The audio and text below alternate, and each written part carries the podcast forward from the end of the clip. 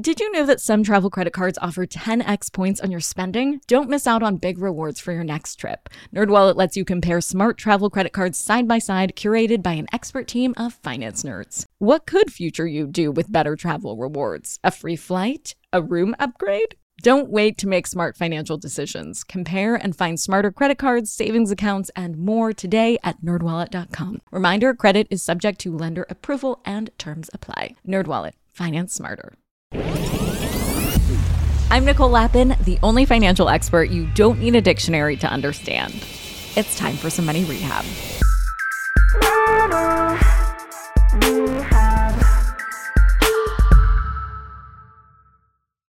We did it! We did it! We won a Webby. We got the People's Choice Award for the best advice and how to podcast. For all of you who voted, thank you. Thank you. Thank you so much. Truly, it really means the world to me. I don't do any of this stuff for accolades. I truly do it for you. It is why I get up in the morning. It is why this is especially meaningful for me because it's the People's Choice Award. I know it sounds corny, which is my biggest nightmare, uh, but it's true. So thank you, really.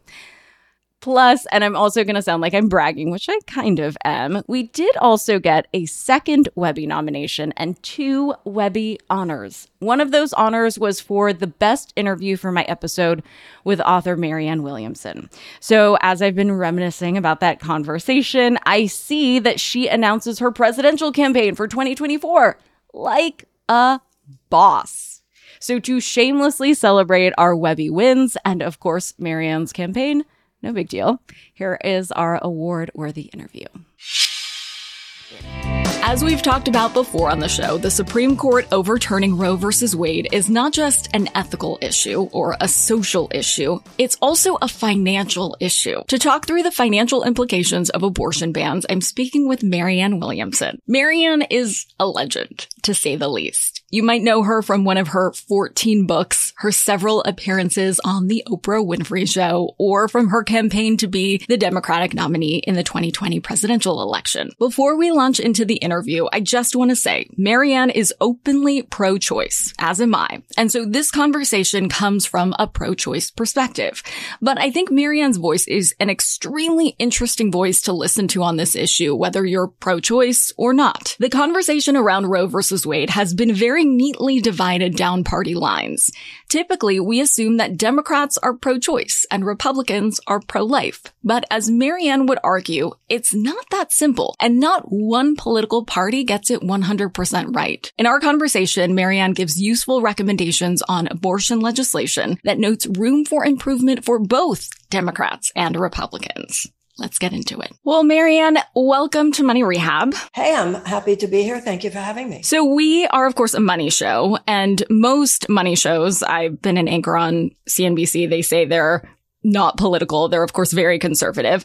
We are a progressive show and we believe that progressive issues like raising the minimum wage, supporting unionization, closing the gender wage gap all contribute to a healthy economy. So from that lens, what do you see as some of the biggest economic and fiscal implications of overturning Roe? I really am so happy to hear you say what you're saying because progressive economics is healthier economics because it is recognizing that money is not just something that's created by a bunch of corporate aristocrats and then dropped like crumbs from their table up on Mount Olympus somewhere. That whole economic uh, idea of trickle down, which we now know did not lift all boats, but rather left millions of people without even a life vest. What you're pointing out is that money is created by the productivity and the creativity of the American people. So anything that you do to help people thrive, which has to do with education, which has to do with economic opportunity, which has to do with anything that allows people to show up at work every day unburdened by terrible concerns such as what am I going to do for healthcare? Uh, I'm only in this job even though I hate it because it's the only one I can go to where I'll get the benefits, or even though I went to uh, school uh, and took out all these college loans to um, work at one industry. I'm now working in another industry because if I do a startup job in the industry I want, I don't know how I'll ever pay off these college loans. So, to me, what progressive economics is doing is righting this terrible ship that has listed. Well, the good news is I think that the American people, something is happening, something has been happening. People are starting to figure this out. People are recognizing how much the system has been rigged against the average American. And then you ask me about Roe. I think the connection there is that at a time when which would always be a time. You know, we're told that it's the job of every every generation to create a more perfect union. You create a more perfect union by expanding rights, by expanding justice. And we are living at a time where, at the behest of the Supreme Court, certainly, but also at the behest of, of of other corporatists, mainly within the Republican Party, where we're actually constricting rights. And that is the supreme danger of the Dobbs decision in addition uh, to what a horrifying humanitarian position this creates for millions of American women. And you've acknowledged that that's constricting rights for 18 years for a woman. You know, women with money or privilege or both will always be able to get an abortion. Making abortion illegal doesn't cut off abortion access. It only makes abortion more expensive, which pushes options further out of reach, of course, for low income women. So does this intensify class warfare? Well, we, we need to go back a little bit to what you just said because I've said it thousand times, as has everybody else. Oh, don't kid yourself. Rich women will still be able to get abortions. Not so easy. This is not going back to pre Roe. This is worse than pre Roe because they are actually, man, these people are getting down. They want to criminalize. They want to criminalize anything that has to do with helping uh, a woman uh, get an abortion. They want to criminalize, in some cases, if you are a Lyft driver or an Uber driver and you hear a woman uh, saying she's going to get an abortion. So a woman's money is not going to be enough to uh, to just create easy, access in the way that I do believe was true pre Roe. So if you take the the general issue of a woman with money um, could make it happen, and then you add on to that Oh, not necessarily. It's beyond class system. It's into the realm of tyranny. Will that erase our collective progress, do you think, on the gender wage gap and the gender wealth gap? Well, as you mentioned, whether or not a woman gives birth to a child says a lot about what she will do for the next 18 years of her life. You know, this is this is huge. I mean, obviously a woman what they say is, well, she could give it up for adoption as though, oh, that's no big deal. Um, so obviously what these people want to do, whether this is recognized consciously or not, is a deep misogynistic desire to have women under their control and uh, a woman with fewer uh, options for her life.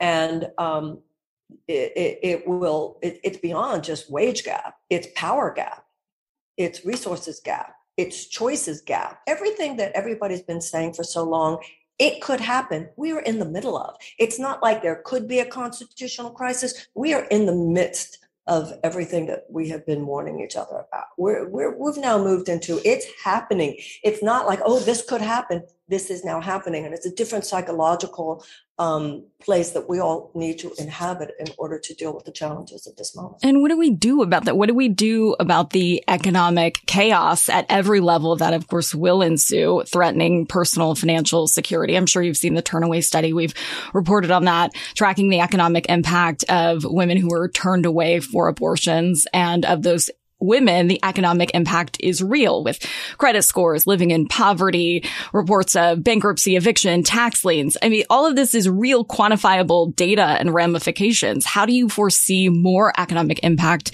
in the years to come after this? First of all, I think we all need to take a step back and we need to step out of our silos. We need to step out of our silos, not only in terms of identities, but also in terms of issues. You know, this word intersectionality, it's all of a piece. So it's not even just about Roe, it's about anything that is an attack on the basic fundamentals of democracy. The basic fundamental that all men, which as we know, we've now codified means all women, should mean all men, all women, all binary, all people who don't consider themselves either one, straight, gay, um, uh, transgender, black, brown, white, Jewish, Christian, Muslim, atheist. That's the larger picture that in America, Anyone should basically do whatever they want to do, and they should be whoever they want to be as long as it does not hurt someone else. And that's what we have to make a stand for because what's happening now is that we're playing whack a mole. Today it's Roe. Next week it's the uh, disempowering the EPA. The next week it's attack on transgender. I think that we need to recognize this is all an attack on democracy. And I think that's important in terms of when you say, what do we do? So much of the work right now is processing all this. So much of the work is thinking all this through. It's just like anything else in life. Um, individually, we do it, and we need to do it collectively, which we have to say, wait, you know, how many times in our own individual lives we go, wait, I have to, I have to think about this. I have to really think this through. I'm going to think it through before I send an email. I'm going to think it through before I decide what to do. Hold on to your wallets, boys and girls. Money Rehab will be right back. Do you ever get FOMO, fear of missing out? Well, do you ever get FOMO-tupita, fear of missing out on the perfect hire? If so, I have the antidote. It's LinkedIn Jobs. LinkedIn Jobs helps you hire professionals you can't find anywhere else, even those who aren't actively searching for a new job but might be open to the perfect role. In any given month, over 70% of LinkedIn users don't visit other leading job sites, and that adds up to a serious squad of awesome candidates. LinkedIn has over a billion professionals on the platform, and these candidates are super qualified. So much so that 86% of small businesses get a qualified candidate within just 24 hours. I work with LinkedIn jobs for all of my dream team needs, so they're hooking up money rehabbers at linkedin.com slash MNN. Go there and you can post your job for free. That's linkedin.com slash MNN as in Money News Network to post your job for free. Terms and conditions apply. Money rehabbers, you have money hidden in your house. Yeah, just hiding there in plain sight. Okay, so I don't mean you have gold bars hidden somewhere in walls, treasure map style, but you do have a money making opportunity that you're just leaving on the table if you're not hosting on Airbnb. It's one of my all time favorite side hustles. By hosting your space, you are monetizing what you already own. It doesn't get easier than that. For me, hosting on Airbnb has always been a no brainer. When I first signed up, I remember thinking to myself, Self, you pay a lot of money for your house it is time that house returned the favor. And to get real with you for a sec, I felt so much guilt before treating myself on vacation because traveling can be so expensive. But since hosting on Airbnb, I feel zero stress for treating myself to a much needed vacation because having Airbnb guests stay at my house when I'm traveling helps offset the cost of my travel. So it's such a win win. I mean, if I could do it, you could do it. And your home might be worth more than you think. Find out how much at airbnb.com/slash host. Now for some more money rehab. I love listening to the words you choose. And as a writer, you're so deliberate and precise with those words. And it sounds like poetry to me. So I can listen to you speak forever. But I'd like your opinion. I think, and this would be the bridge between Roe and greater issues with democracy is the rhetoric that's been used around this. I mean, being pro-life sounds overwhelmingly positive. You're actually, I think you've called the side, uh, anti-choice rather than pro-life. I've never been pro-abortion. I've talked openly about my own. It was the worst day of my life. Uh, and I don't think anyone is pro-abortion. Uh, but it's really about this rhetoric war that's been won. So how would you change the framing of this issue and others? As you say, pro-choice does not mean quote unquote pro-abortion. Um, I find uh, a casual abortion that is uh, as much of a moral anathema to me as it is to any right winger. But to me, the issue of abortion is an issue of private morality, not public morality. And I don't believe that the government, with the exception of sex with children, I don't believe the government has any right in your bedroom or any right to tell you what you have to do with your body or cannot do with your body. That that is not the government's business. And that is privacy issue. That is civil liberties issue. Um, I feel that over the last few decades, there has been some militancy on the left in the form of unwillingness to have any level of moral conversation about abortion. Many of the people who were the voices sort of determining how we were all supposed to do this felt that any any acknowledgement that there was a moral issue here was a slippery slope. We couldn't go there, which I think was very stupid. Because what I found, and I even found as a political candidate, is how many people who are uncomfortable with the idea of abortion, but also don't want to think government is about overreach, were very grateful when I would say, of course, it's a moral issue, but it's an issue of private morality, not public morality. And I can't tell you how many people would say, oh, oh you, great, so you just get it's a moral issue, right? I said, of course. Okay, I just wanted to know. Um, President Clinton, the language he used was that the goal of his administration regarding abortion was safe, legal, and rare. I had no problem with that. I thought that was kind of good. It was people on the left who criticized him for that. Who is he to say they should be rare? So, I, I mean, on some level, there's got to be some willingness to have some nuanced conversation, which always includes the, includes the moral. If you look at how this issue is dealt with in other countries, such as Germany and others in Europe, um, as part of their uh, reproductive uh, rights laws, recognize um, psychological factors. So, for instance, someone will meet with the woman know that she's doing this on her own volition, knowing that she recognizes what her choices are. And the, the abortion clinic and that psychotherapeutic clinic aren't even the same building.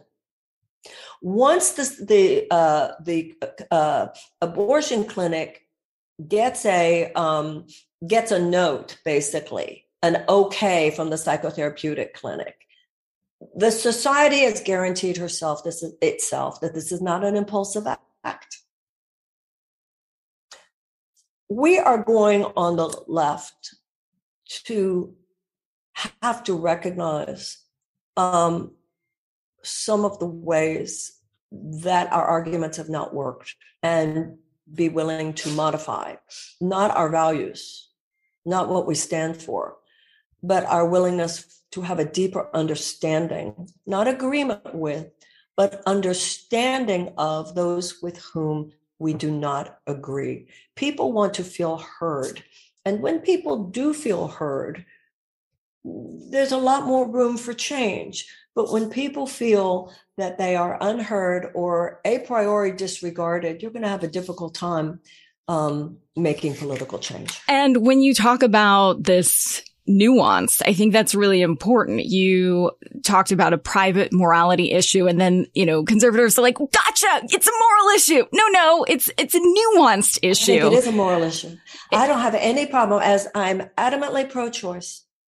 And I have no problem saying it's a moral issue. To me, it is a moral issue, but it, between a woman and her God. And, I, and in addition to that, I trust the moral decision making of the American woman. Look, any issue, we've all heard these horrifying stories of women who just look at it like no big deal, it's nothing bigger than a pap smear. That's not where the vast majority of women are coming from. A lot of women feel the moral decision is to not have this child since I can't afford it right now. So I just think people's uh, conversation with their own conscience, with their own ethics, uh, with their own God, as well as their own doctor, is nothing for government to have any right to weigh in on. And how would you advise the Democratic Party, which I assume you're mad at right now? Um, although if, if, we can get the Democrats to be stronger than weak, I suppose that's the side that we would choose versus what did you call the right? The abusers. So I would, what would you say to the Democratic Party to to try and win this rhetoric war that's clearly been lost? Well, when you have someone like Nancy Pelosi sending a fundraising text one hour after the decision came down, when everybody knows she was down in Texas supporting Henry Cuellar, who is the last pro choice, uh, uh, uh, quote unquote, pro life, anti choice Democrat. So then she's saying to raise money because we have to uh, so make sure that the Democrats win in November so they will codify Roe, even though they've had a lot of chance to codify Roe. What would I say to the entire group of Democratic leadership in the House and Senate? Resign now for the sake of your country and apologize while you're walking out the door. That, however, is not going to happen. I think they are aware that AOC was the only leader on this issue in this last week. They've got to be tearing their hair out in the White House, screaming, AOC was president this week. Frickin' A, guys. She sure as hell was. And, I, and there's something else about the fact that she was. Everything that she said she wants to do, we can't do. Everybody knows that. But she said what we would fight for. She said what we would do if we could. And she was the only one who was a leader. Everybody else was a fundraiser or a vote harder. Um, it's terrible. It's a debacle, just a debacle in the way they handled it. And um, unfortunately, everybody knows that. So it just does not bode well for November. Which politicians beyond AOC, I suppose, or political hopefuls give you hope, if any? Well, I think anybody who's not toeing the line with the neoliberal establishment. Um, obviously, Bernie. Um, I think Elizabeth's been out there on the on the Roe issue, on the Dobbs decision. Elizabeth Warren has been out there. Uh, AOC has been out there. Anybody to me who's saying the obvious, you know, but most of them are even now, you know, looking at 24 and saying, well, we support Joe. Uh, but then, although if Joe doesn't run, they'll all come out of the woodwork. If you're criticizing the president or you're pointing out, as the AOC does, that you, why don't you do something for your problem is not your messaging. The problem is your policies. The president especially with with covid he could have declared a medical emergency and uh, expanded to medicare for everyone right away. He could um, declare a climate emergency and uh, provide a warp speed to canceled uh, student debt. economy. He could with a, a stroke of his pen uh, cancel student debt. If they want to win, do something for people. Do something that will make them want to show up and vote for you. Um, and so, those of us who've been screaming about these things, you know, the the the normies, what we call the Democratic normies, think that's negative. I don't see anything negative about yelling fire if the house is burning down. Are you going to run again? I don't know. I don't know, but I'm thinking. But a lot of people are thinking. So.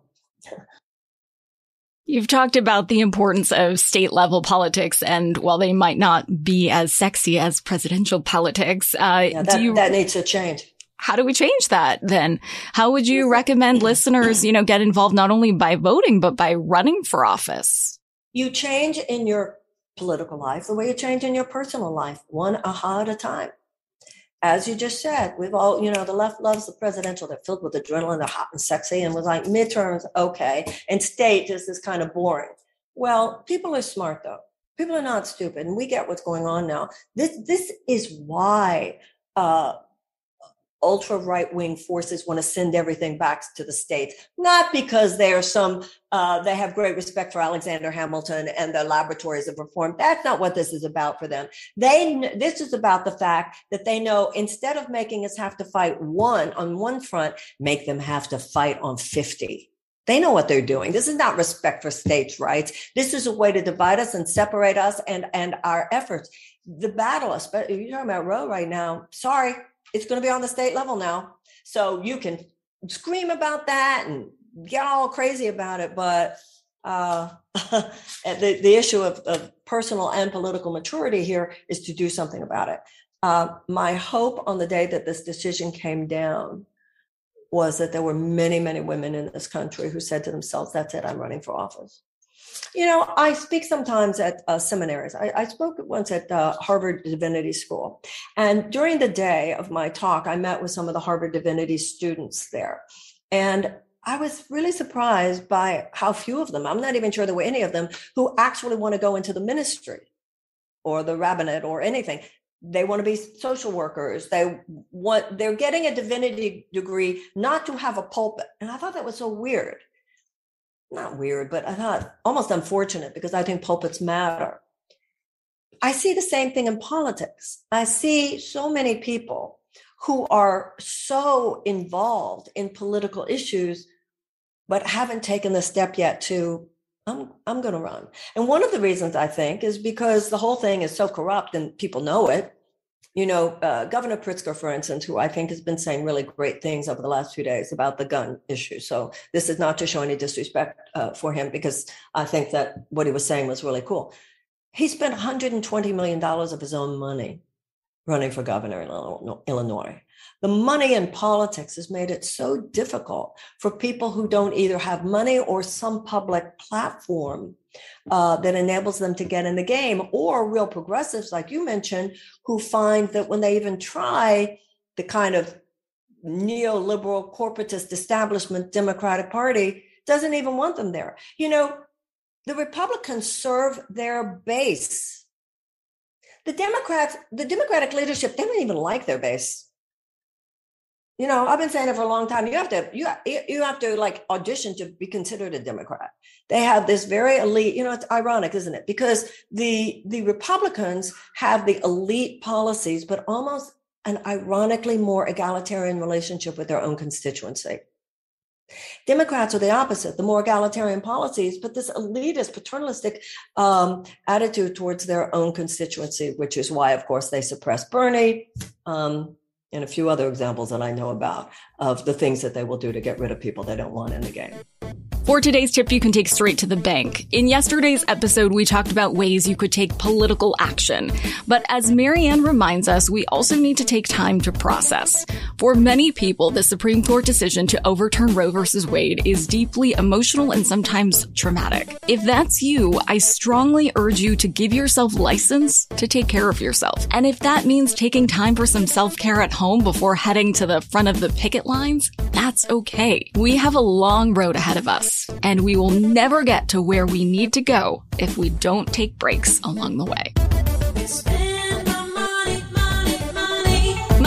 Is a production of iHeartRadio. I'm your host, Nicole Lapin. Our producers are Morgan Lavoie and Mike Coscarelli. Executive producers are Nikki Ettore and Will Pearson. Our mascots are Penny and Mimsy. Huge thanks to OG Money Rehab team Michelle Lands for her development work, Catherine Law for her production and writing magic, and Brandon Dicker for his editing, engineering, and sound design. And as always, thanks to you for finally investing in yourself so that you can get it together and get it all.